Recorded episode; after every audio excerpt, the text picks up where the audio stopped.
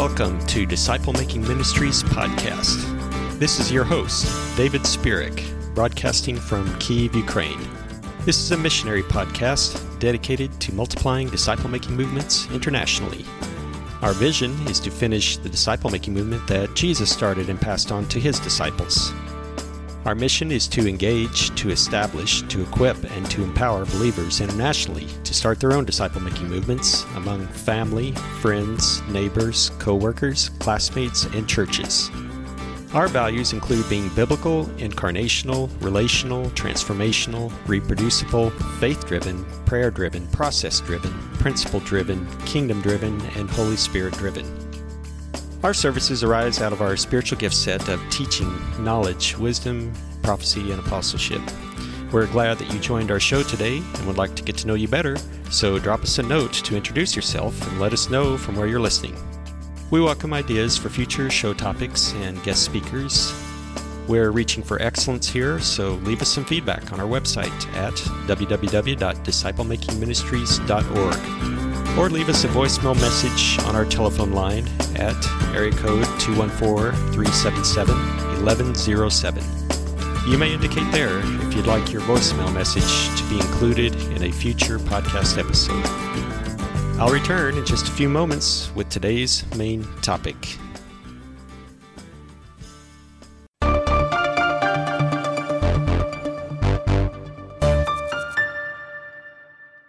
Welcome to the show today. Hey, we're so glad you joined us. We're continuing our introductory series entitled The Essentials of Disciple Making.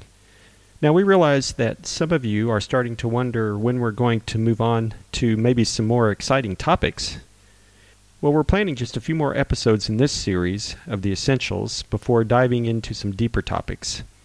We still want to produce an episode on your personal identity as a disciple maker we still want to produce an episode on various barriers in the local church to disciple making. And we want to produce an episode on overcoming fear and anxiety in starting a disciple making movement. If you're not excited about building such a foundation in faith, hope, love, prayer, identity, and overcoming barriers in the church and overcoming personal fears and anxiety, then I don't know what will excite you. I tell you, reviewing these essentials has been a super blessing to me. It's refreshed my soul. Reviewing these spiritual essentials have been like breathing in the spiritual breath of the Holy Spirit. Reviewing these spiritual essentials has been like drinking the water that wells up to eternal life. Reviewing these spiritual essentials has been like eating the bread of life. But there are a number of other reasons why we started out the show with the essentials. One such reason is that we are still experiencing a learning curve ourselves in how to produce these weekly shows. We've only been doing this for about seven weeks now. So we're still getting used to the routine, to the scheduling, researching, scripting, recording, editing, producing, uploading, technical details, and so forth and so on. So, starting out with a series on essentials such as faith, hope, love, prayer, and so forth and so on, is giving us some personal time to grow. A second reason why we wanted to start out with such a series on the essentials is to give our audience time to grow. We're gaining about 50 new listeners every month now. Well, before diving into deeper topics such as discipleship models, spiritual gifts, leadership, spiritual warfare, we wanted our audience to grow. You see, we're trying to establish more than just a show here. We're trying to establish disciple making movements around the world. We're purposefully following a model that grows along with our audience. Another reason that we started out with a show on essentials is that our audience is still growing. Now, God has given me the gifts of teaching and wisdom, but this means that I have the tendency to dump a whole lot of information on people and not give them enough time to process and to apply the lessons that they've learned. So I'm trying to apply the wisdom that God has given me to balance out the teaching with a lot of time for practical application. You're going to need some time to develop a faith that moves mountains. You're going to need some time to practically express love in community. You're going to need time to develop a prayer life that engages heaven and seeks the guidance of the Holy Spirit. You're going to need time to learn and become comfortable in developing a plan, process, and principles for reproducing disciple making movements where you're located. Also, as time goes on, we're learning more about our audience. We're learning that most of our audience are already believers in Christ. They have some kind of a basic foundation in the Bible. Many of them already attend a local church regularly. Most have an awareness of the Great Commission. Many have a desire to be personally involved in discipleship. But one thing that we've learned is that most of you out there have probably not been personally discipled, and you've never had a model to follow. Probably most of you out there feel unqualified or undereducated in the area of making disciples. Probably most of you out there are a bit afraid to start a spiritual conversation with someone else. So, step by step, we are building this foundation. We are strengthening and resourcing you to have greater spiritual fruitfulness. So, up to now, our series has covered three main topics. First, we talked about the essential of faith in disciple making. Without faith, it's impossible to please God. It takes great faith just to start a conversation about spiritual things. Second, we shared about the essential of prayer in disciple making. Without prayer, we lack the power for the process of discipleship.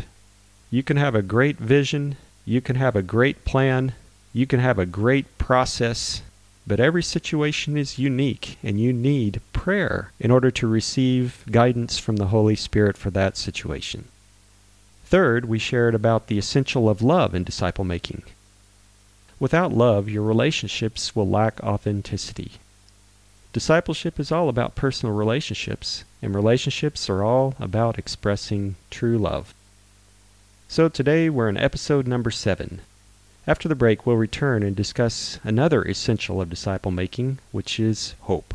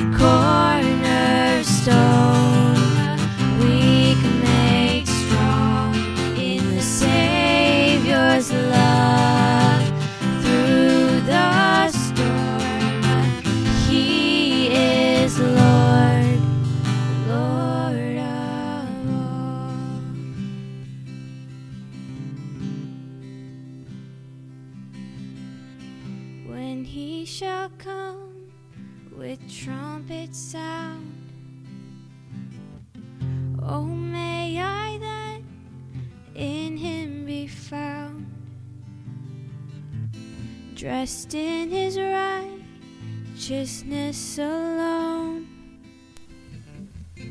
faultless to stand before the throne.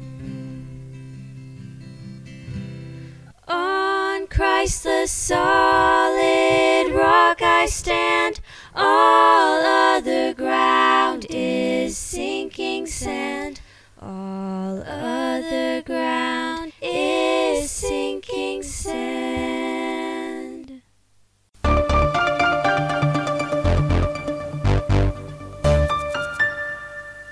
Welcome back to the show. Once upon a time, there was a preacher who was invited to a dinner. And at the dinner, he was asked to give a short 10 minute talk. Now, we all know the dangers involved in asking a preacher to give a short talk. Anyway, after 20 minutes had expired, the preacher just kept on talking. After 35 minutes had expired, the master of ceremonies gave a little tap on the table. The preacher ignored it and kept on talking. After 40 minutes, the master of ceremonies gave a little louder rap with his gavel. Still, the preacher kept on talking. After an hour went by with no end in sight, the master of ceremonies slammed his gavel as hard as he could on the table, but still the preacher went on. Finally, in a fit of rage, the master of ceremonies threw his gavel at the preacher. The gavel sailed, missed the preacher's head, and hit an old man who was sitting on the other side, fast asleep. The old man was startled, and he awoke, and, and with hope he shouted, Hit me again! I can still hear him! You know, many times our hope is more like the master of ceremonies and the old man rather than that pastor. We have mistaken hope for wishful thinking. I think today this world has largely redefined biblical hope to be nothing more than wishful thinking. We hear people say phrases such as, Boy, I sure hope my team wins, or I hope it rains today, or I hope we can get good grades. In all these common phrases, hope is just a wish for something to happen. Well, I think part of the reason that the world has largely redefined hope is because the world is largely separate from Jesus Christ, without a capacity to really understand biblical hope. I read from Ephesians chapter 2 verses 11 through 12. Therefore, remember that formerly you, the Gentiles in the flesh, who are called uncircumcision by the so called circumcision, which is performed by the flesh and human hands, remember that you were at that time separate from Christ, excluded from the commonwealth of Israel, and strangers to the covenants of promise, having no hope without God in the world. The Apostle Paul lived in the Roman world that was a world without biblical hope. The Ephesian church lived in a world that had largely misplaced their hope on things that would ultimately fail. You see, all hope requires an object, an object that you place your hope into. The modern world places their hope in human effort. They place their hope in progress. They place their hope in knowledge. They place their hope in technology. They place their hope in politics. They place their hope in power. And they place their hope in their possessions. The psalmist writes about those who place their hope on things other than God. In Psalm chapter 33, verses 13 through 22, it reads like this The Lord looks from heaven, he sees the sons of men. From his dwelling place, he looks out on all the inhabitants of the earth. He who fashions the hearts of them all, he who understands their works. The king is not saved by a mighty army, a warrior is not delivered by great strength. A horse is false hope for victory, nor does it deliver anyone by its great strength. Behold, the eye of the Lord is on those who fear him, on those who hope for his loving kindness, to deliver their soul from death, and to keep them alive in famine. Our soul waits for the Lord. He is our help and our shield. For our heart rejoices in him, because we trust in his holy name. Let your loving kindness, O Lord, be upon us, according as we have hoped in you. You see, those people who place their hope in the things of the world are ultimately to be pitied, for they will lose the thing that they hope in. 1 Corinthians 15:12 through 19 reads like this: Now if Christ is preached that he has been raised from the dead, how do some among you say there is no resurrection from the dead? But if there is no resurrection of the dead, not even Christ has been raised. And if Christ has not been raised, then our preaching is in vain, your faith also is in vain.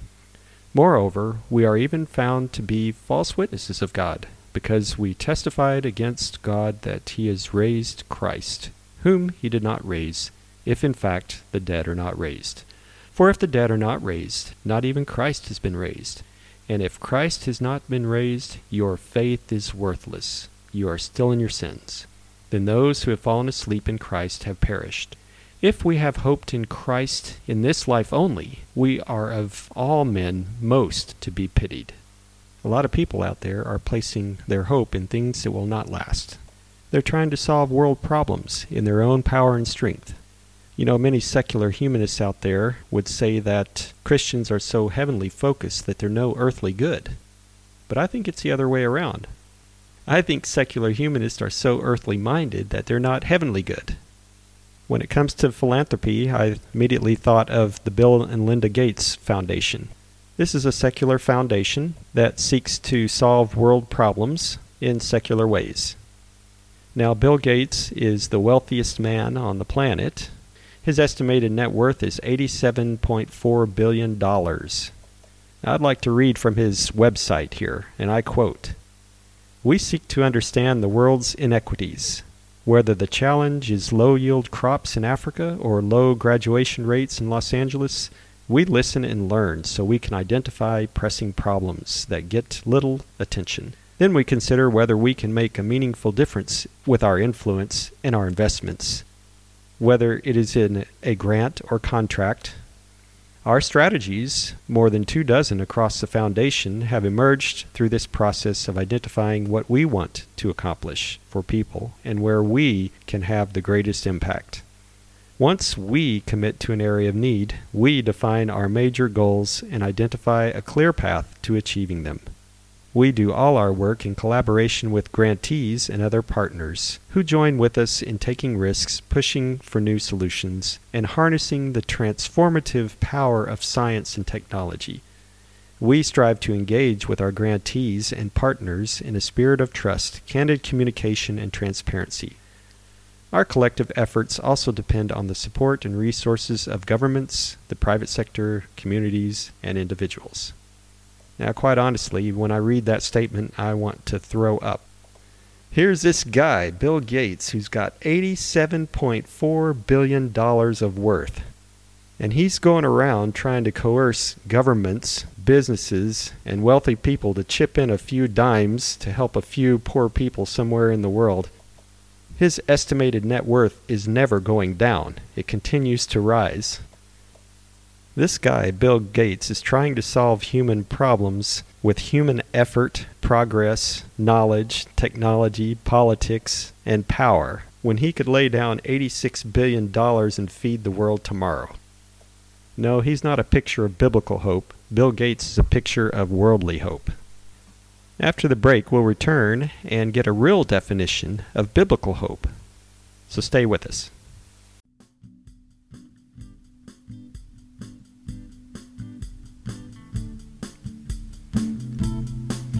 My life is in you, Lord, my strength is in you, Lord. My hope is in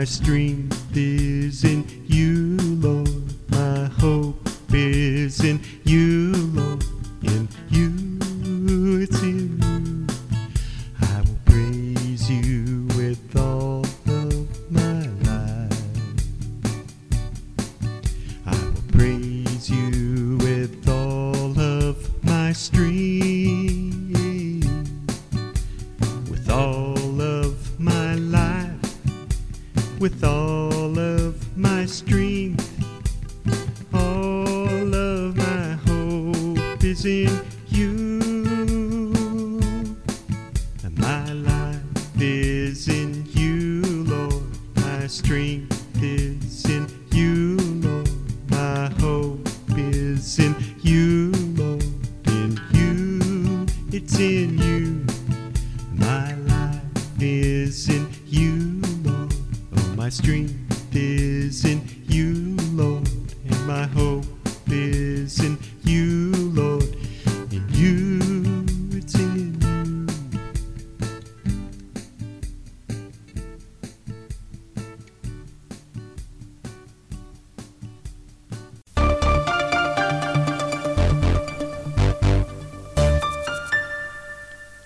Welcome back to the show.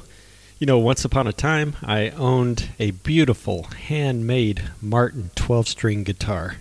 It was the most beautiful instrument that I've ever practiced on in my entire life.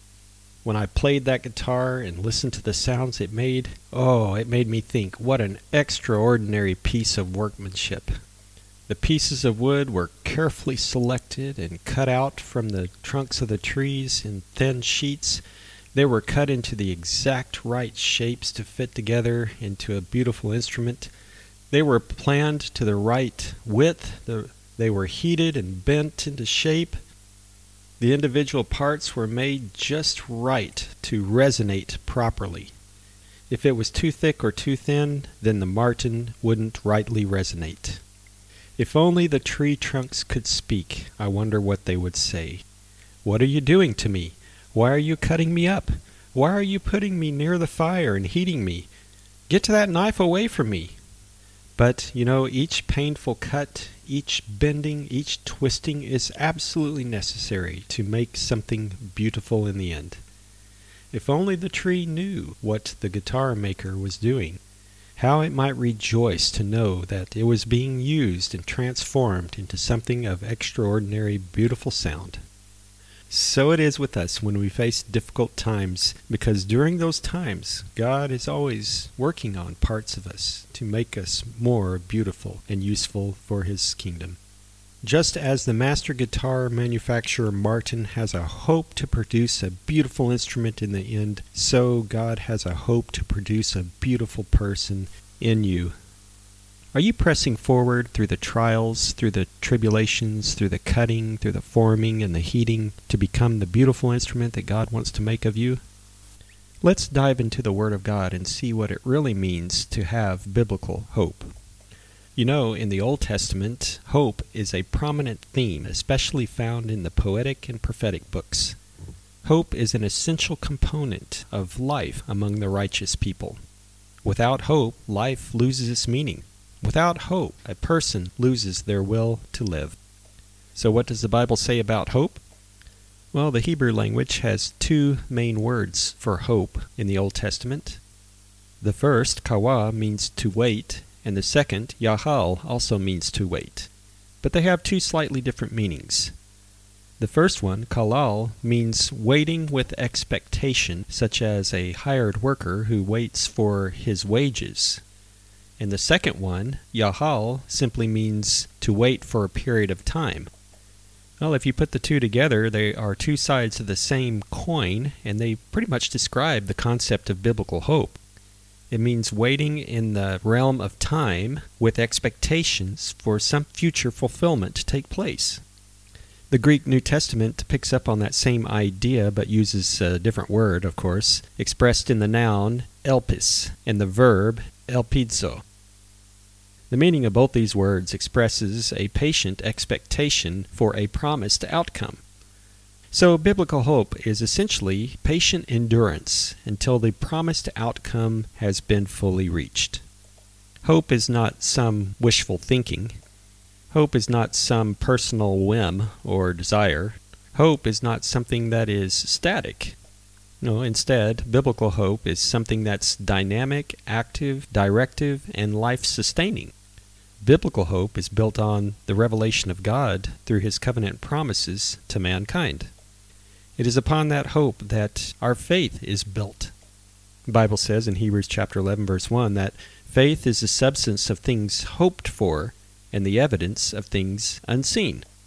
Without hope, it's impossible to have faith, or you cannot have faith without hope. Likewise, you cannot have love without faith. So these three go together hope, faith, and love. Hope is one of these connecting words. Hope connects us with the future, as memories connect us to the past. Well, Robert Shannon tells of something he saw at a cathedral in Salzburg, Austria. The cathedral had three bronze front doors. Over the door on the right was written the word faith. Over the door on the left was written the word hope. Over the central door, the larger and more imposing door, was written the word love. You know, we may write each word over the communion table. We can write the faith because we believe that Jesus died for us. We can write hope because we believe his promise to come again. And we can write love because greater love has no man than this, that he should die for his friends. Yes, these three go together faith, hope, and love. After the break, we'll return and discuss from where the disciple maker can get hope for finishing the disciple making movement that Jesus started. I'd like to take a few moments to share about our growing toolbox of products and services here at Disciple Making Ministries. We're excited about how God continues to expand our audience and our ministry outreach. We maintain a free website and these weekly podcast episodes dedicated to helping believers like you start your own disciple making movements. We provide and translate discipleship curriculum and resources in multiple languages on our website we host Disciple Makers social networking group on Facebook as a place where you can come, hang out, share, and care. We offer discipleship training seminars in both online and local venue formats. We offer personal discipleship coaching relationships through the internet. We look forward to expanding our toolbox of curriculum and resources into additional languages we look forward to starting a program for discipleship training affiliates to multiply this ministry internationally. We look forward to building a media studio to produce high quality discipleship videos in multiple languages. We value people in partnerships that promote kingdom progress. So, if you'd like to help us finish the disciple making movement that Jesus started, then connect with us through our website at www.disciplemakingministries.org. You may also connect through our telephone line at area code 214 377 1107. And now back to the show.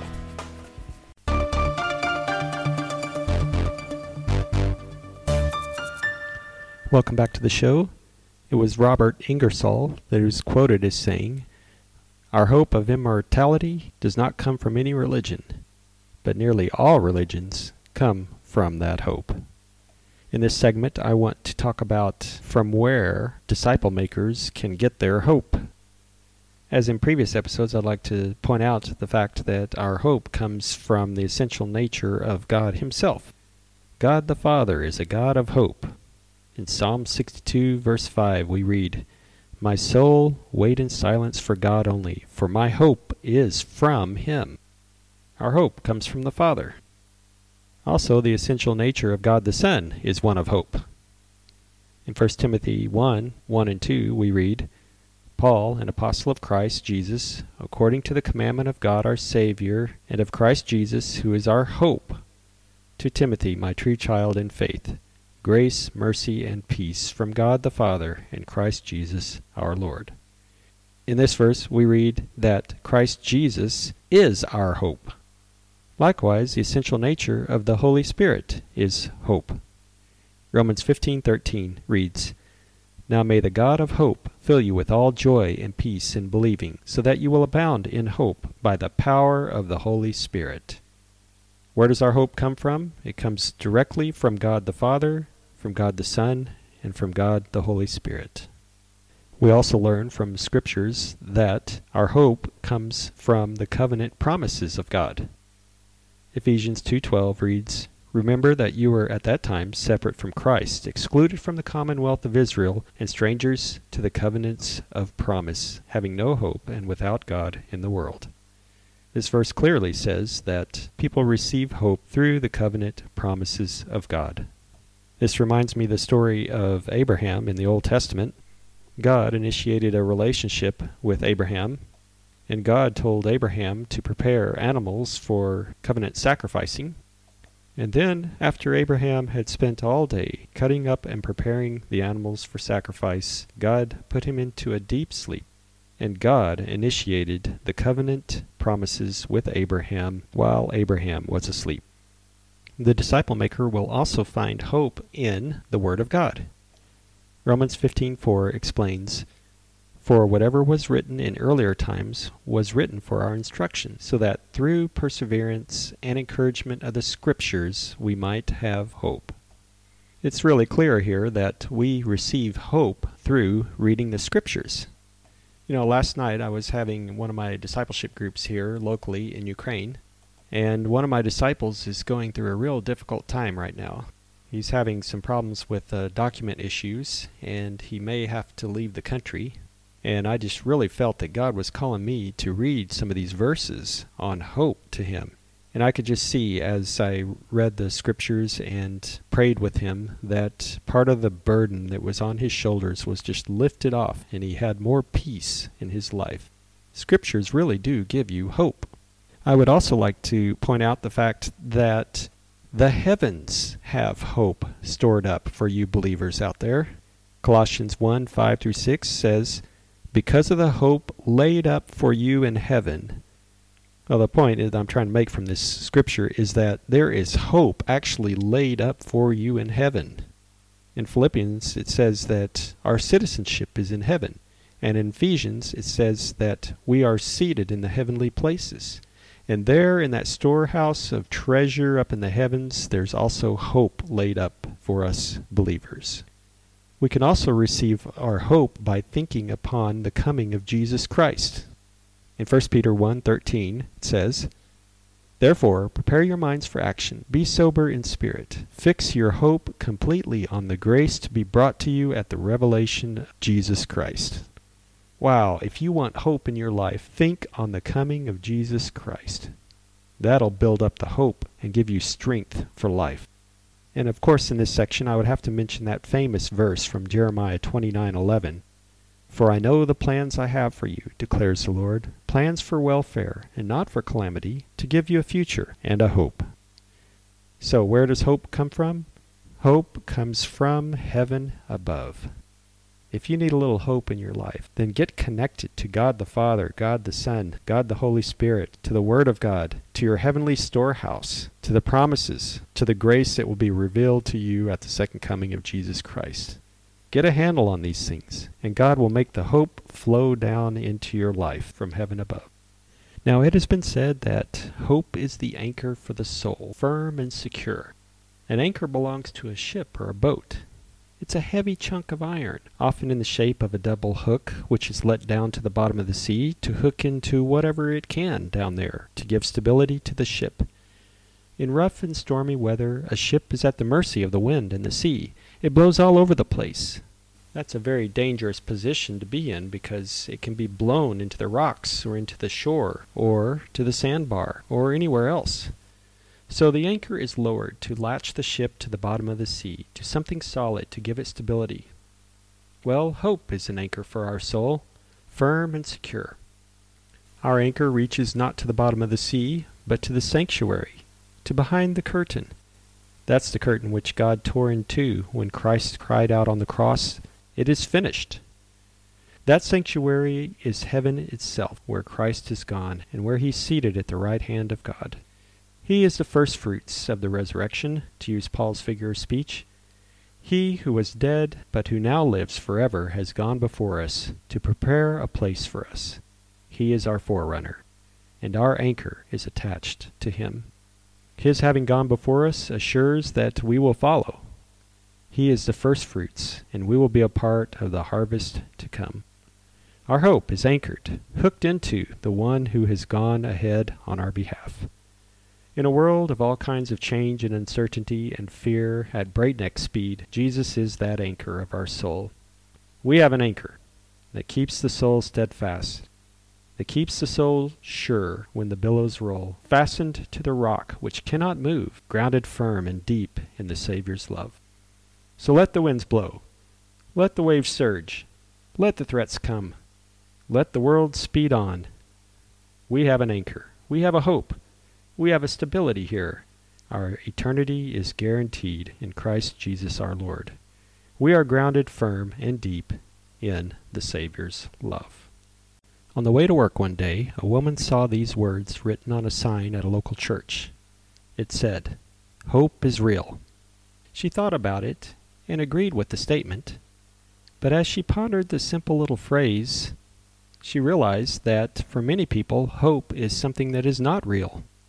There are so many out there in this world who are hopeless, who are alone, and who cannot help themselves out of their situations. They have a great sense of loss and helplessness. They need someone to come alongside them and bring them the good news of Jesus Christ and all that he has to offer. As a disciple maker, you have a great opportunity to share with others the things upon which they can place their hope. The solid rock, the firm foundation, the anchor for their souls. So, what are some things upon which you can place your hope? You can anchor your hope in the promises of God. God always keeps his promises. He'll never let you down. You can anchor your hope in the salvation that comes by grace through faith in Jesus Christ. That's a sure thing. It is finished. The work has been done. You can anchor your hope in the resurrection. Jesus rose again on the third day, and because of his resurrection, ours is a sure thing. You can anchor your hope in the redemption of your body. You're going to get a new body someday. For when he appears, we will be like him, because we will see him just as he is. And anyone who has his hope fixed on him purifies himself just as he is pure. You can anchor your hope in eternal life. For he saved us, not on the basis of deeds which we have done in righteousness, but according to his mercy, by the washing of regeneration and renewing by the Holy Spirit, whom he poured out upon us richly through Jesus Christ our Savior, so that being justified by his grace, we would be made heirs according to the hope of eternal life. You can anchor your hope in the inheritance that is reserved in heaven for you. Blessed be the God and Father of our Lord Jesus Christ, who according to his great mercy has caused us to be born again to a living hope through the resurrection of Jesus Christ from the dead, to obtain an inheritance which is imperishable and undefiled, and will not fade away, reserved in heaven for you, who are protected by the power of God through faith for a salvation ready to be revealed in the last time. And of course, you can anchor your hope in the glory of God. God willed it to be made known what is the riches of his glory of the mystery among the Gentiles, which is Christ in you, the hope of glory. You can anchor your hope in the fact that nothing will separate you from the love of God in Christ Jesus. Who will separate us from the love of Christ? Will tribulation, or distress, or persecution, or famine, or nakedness, or peril, or sword? Just as it is written, For your sake we are being put to death all day long. We were considered as sheep to be slaughtered. But in all these things we overwhelmingly conquer through him who loved us. For I am convinced that neither death, nor life, nor angels, nor principalities, nor things present, nor things to come, nor powers, nor height, nor depth, nor any other created thing will ever be able to separate us from the love of God which is in Christ Jesus our Lord. We'll return after the break with the final segment of this episode describing how hope impacts your life and the life of those around you. I'd like to take a few moments to share seven ways for you to practically participate in disciple making ministries. First and foremost, we want each of you out there to start your own disciple making movements, for that is the only way that we're going to be able to finish the disciple making movement that Jesus started. The second, you can attend one of our online disciple making seminars. This will help you get started in training others how to make disciples. Third, you can translate curriculum and resources into multiple languages. Fourth, you can donate towards our vision or sponsor a podcast episode to keep us going here on the internet. Fifth, you can make your Amazon and iTunes purchases through our affiliate links, which returns a percentage back to our ministry. Six, you can leave positive reviews on iTunes, SoundCloud, Stitcher, and Podbean. Seventh, you can spread the word about this ministry to leaders in local churches. For more information, please visit our website at www.disciplemakingministries.org or leave us a message on our call in telephone line at area code 214 377 1107. And now back to the show.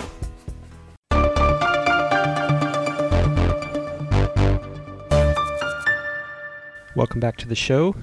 I ran across a cartoon by FreshSpectrum.com. The cartoon has a lot of stick figures in it, and it has one man on a stage behind a podium with a loudspeaker system, and he's speaking out to the crowd. And it's written on the cartoon I called you all here because I need you to stop helping people. It's really messing up my impact assessment. You know, God has called us to live in faith, hope, and love in order to mess up Satan's impact assessments. How does hope radically transform who you are from the inside out? Let's look at some scriptures that point us to the impact of hope in our personal inner lives. First of all, hope provides you with inner enlightenment. Ephesians 1 18 through 23 reads, I pray that the eyes of your heart may be enlightened, so that you will know what is the hope of his calling, what are the riches of the glory of his inheritance in the saints and what is the surpassing greatness of his power toward us who believe? These are in accordance with the working of the strength of his might, which he brought about in Christ, when he raised him from the dead, and seated him at his right hand in heavenly places, far above all rule and authority, and power and dominion, and every name that is named, not only in this age, but also in the one to come and he put all things in subjection under his feet, and gave him as head over all things to the church, which is his body, the fullness of him who fills all in all.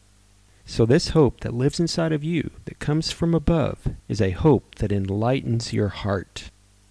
It's a hope that enables you to see the greatness of His power and experience the wonders of His riches. Secondly, I'd like to say that hope provides inner joy and peace. I repeat Romans 15:13, which reads, "Now may the God of hope fill you with all joy and peace in believing, so that you will abound in hope by the power of the Holy Spirit."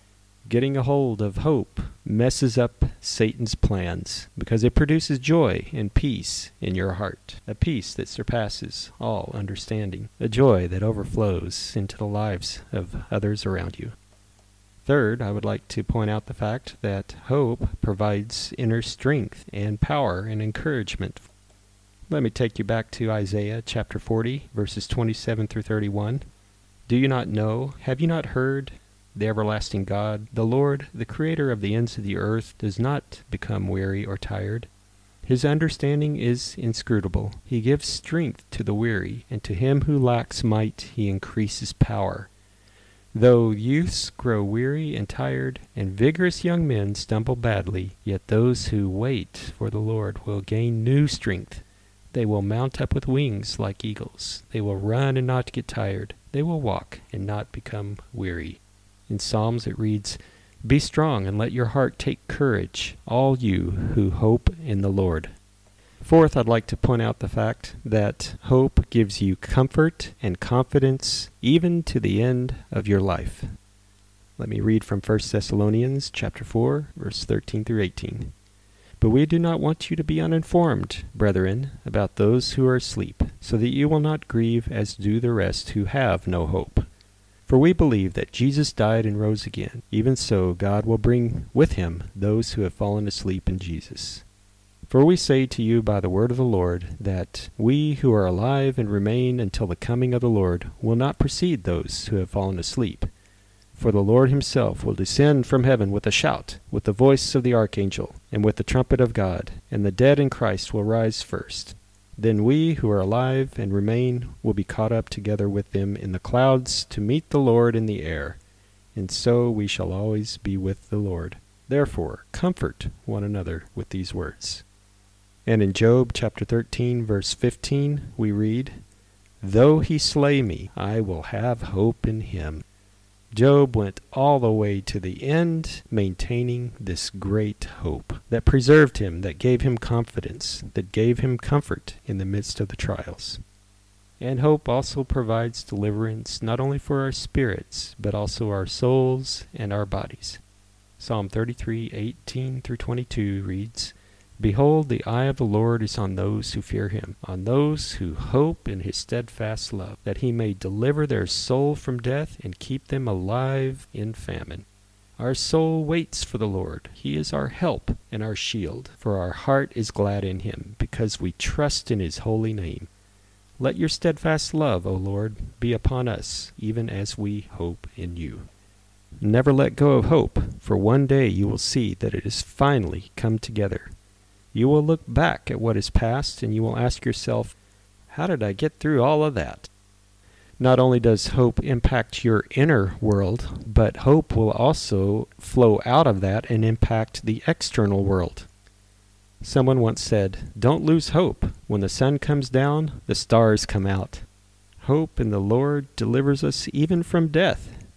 It says in 2 Corinthians 1 9 through 11, Indeed, we had the sentence of death within ourselves, so that we would not trust in ourselves, but in God, who raises the dead, who delivered us from so great a peril of death, and will deliver us. The Apostle Paul was thrown in prison many times. Did he complain? Did he argue? Did he cry? Did he weep? Did he lose hope? The Apostle Paul managed to maintain hope through it all, through shipwrecks, through beatings, through torture, through everything. Hope is going to radically change your self identity to the point that others are going to see your faith and your love in Jesus Christ. Hope is going to change your value system. Do not store up for yourselves treasures on earth where moth and rust destroy and where thieves break in and steal, but store up your treasures in heaven where neither moth nor rust destroys and where thieves do not break in or steal. For where your treasure is, there your heart will be also. Hope is also going to radically transform your behaviors. Titus 2 reads like this But as for you, speaking the things which are fitting for sound doctrine, older men are to be temperate, dignified, sensible, sound in faith, in love, in perseverance. Older women likewise are to be reverent in their behavior, not malicious gossips, not enslaved to much wine, teaching what is good, so that they may encourage the younger women to love their husbands, to love their children, to be sensible, pure, workers at home, kind, being subject to their own husbands, so that the word of God will not be dishonored. In all things show yourself to be an example of good deeds, with purity in doctrine, dignified, sound in speech, which is beyond reproach, so that the opponent will be put to shame, having nothing to say about us. For the grace of God has appeared, bringing salvation to all men, instructing us to deny ungodliness and worldly desires, and to live sensibly, righteously, and godly in this present age looking for the blessed hope and the appearing of the glory of our great God and Savior Christ Jesus, who gave himself for us to redeem us from every lawless deed, and to purify for himself a people for his own possession, zealous for good deeds. These things speak and exhort and reprove with all authority. Let no one disregard you. Hope is going to radically transform your rejoicing. It says in Romans 12:12, rejoicing in hope, persevering in tribulation, devoted to prayer. And hope is going to free you from anxiety and worry about your needs being met. And Jesus said to his disciples, For this reason I say to you, do not worry about your life as to what you will eat, or for your body as to what you will put on. For life is more than food, and the body more than clothing. Consider the ravens, for they neither sow nor reap, they have no storeroom nor barn, and yet God feeds them. How much more valuable are you than the birds? And which of you by worrying can add a single hour to his lifespan? If then you cannot do even a very little thing, why do you worry about other matters? Consider the lilies, how they grow. They neither toil nor spin, but I tell you, not even Solomon in all his glory clothed himself like one of these. But if God so clothes the grass in the field, which is alive today and tomorrow is thrown into the furnace, how much more will he clothe you, you men of little faith? And do not seek what you will eat and what you will drink, and do not keep worrying, for all these things the nations of the world eagerly seek. But your Father knows that you need these things. But seek first his kingdom, and these things will be added to you. Do not be afraid, little flock, for your Father has chosen gladly to give you the kingdom. Sell your possessions and give to charity. Make yourselves money belts which do not wear out, an unfailing treasure in heaven, where no thief comes near, nor moth destroys. For where your treasure is, there your heart is also. The positive physiological effects of hope are well documented. Researchers are learning that a change in mind has set the power to alter the neurochemistry. Belief and hope can also have important effects on fundamental physiological processes like respiration, circulation, and motor function. Is it no wonder that there is a strong connection between hope, emotional being, and good health? Yes, hope is just as essential as food, air, water, exercise, and many of the other essentials. Martin Luther King once said, We must accept infinite disappointment, but we must never lose infinite hope. The Bible echoes this in the book of Proverbs, chapter 13, verse 12. Hope deferred makes the heart sick, but desire fulfilled is a tree of life. It is good for a person to have hope, but if it is not fulfilled for a long time, then he can experience disappointment. But when a hope is fulfilled, a person is refreshed. The gratification of hope gives encouragement, like a tree that gives life. We're running out of time in this episode, and so I would like to close simply with a prayer of hope. Dear Heavenly Father, I thank you so much for the hope that we have in Jesus Christ. I pray for my audience out there that you would establish them in hope, that you would strengthen them, help them to remain steadfast in your hope, in your love. I pray that you would give them perseverance. I pray that you would help them to wait patiently for the salvation that is ready to be revealed in the last time. I pray, Lord, that they would be strong to the point of boasting in their hope, firm until the end. I pray, Lord, that they would also exult in the hope of the glory of God. And I pray that they would exult in the hope through their tribulations, knowing that tribulation brings about perseverance, perseverance brings about proven character, proven character brings about hope, and hope does not disappoint, because the love of God has been poured out within our hearts through the Holy Spirit. I pray also, Lord, that in hope they would become imitators of the apostles, of the faithful who have gone before. And I pray that with all boldness Christ would be exalted in their bodies, souls, and spirits. Now I pray that you'd give my disciples out there a hope for a preferred future. I pray that that hope in them would produce faith, and that faith in them would produce love, and the love in them would produce joy, and that joy would overflow into a witness, into a testimony of your grace to the disciples that are around them. So I pray all these things in the name of the Father, and the Son, and the Holy Spirit. Amen. Thank you for joining our show today.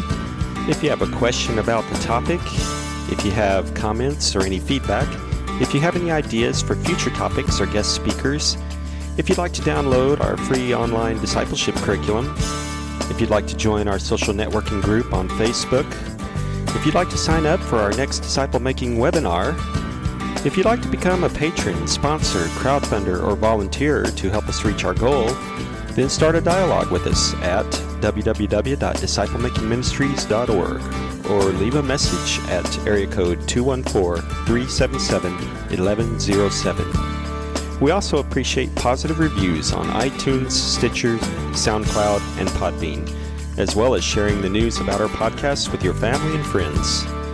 Join us next week for another engaging episode. This is your host, David Spirik, signing off from Kiev, Ukraine.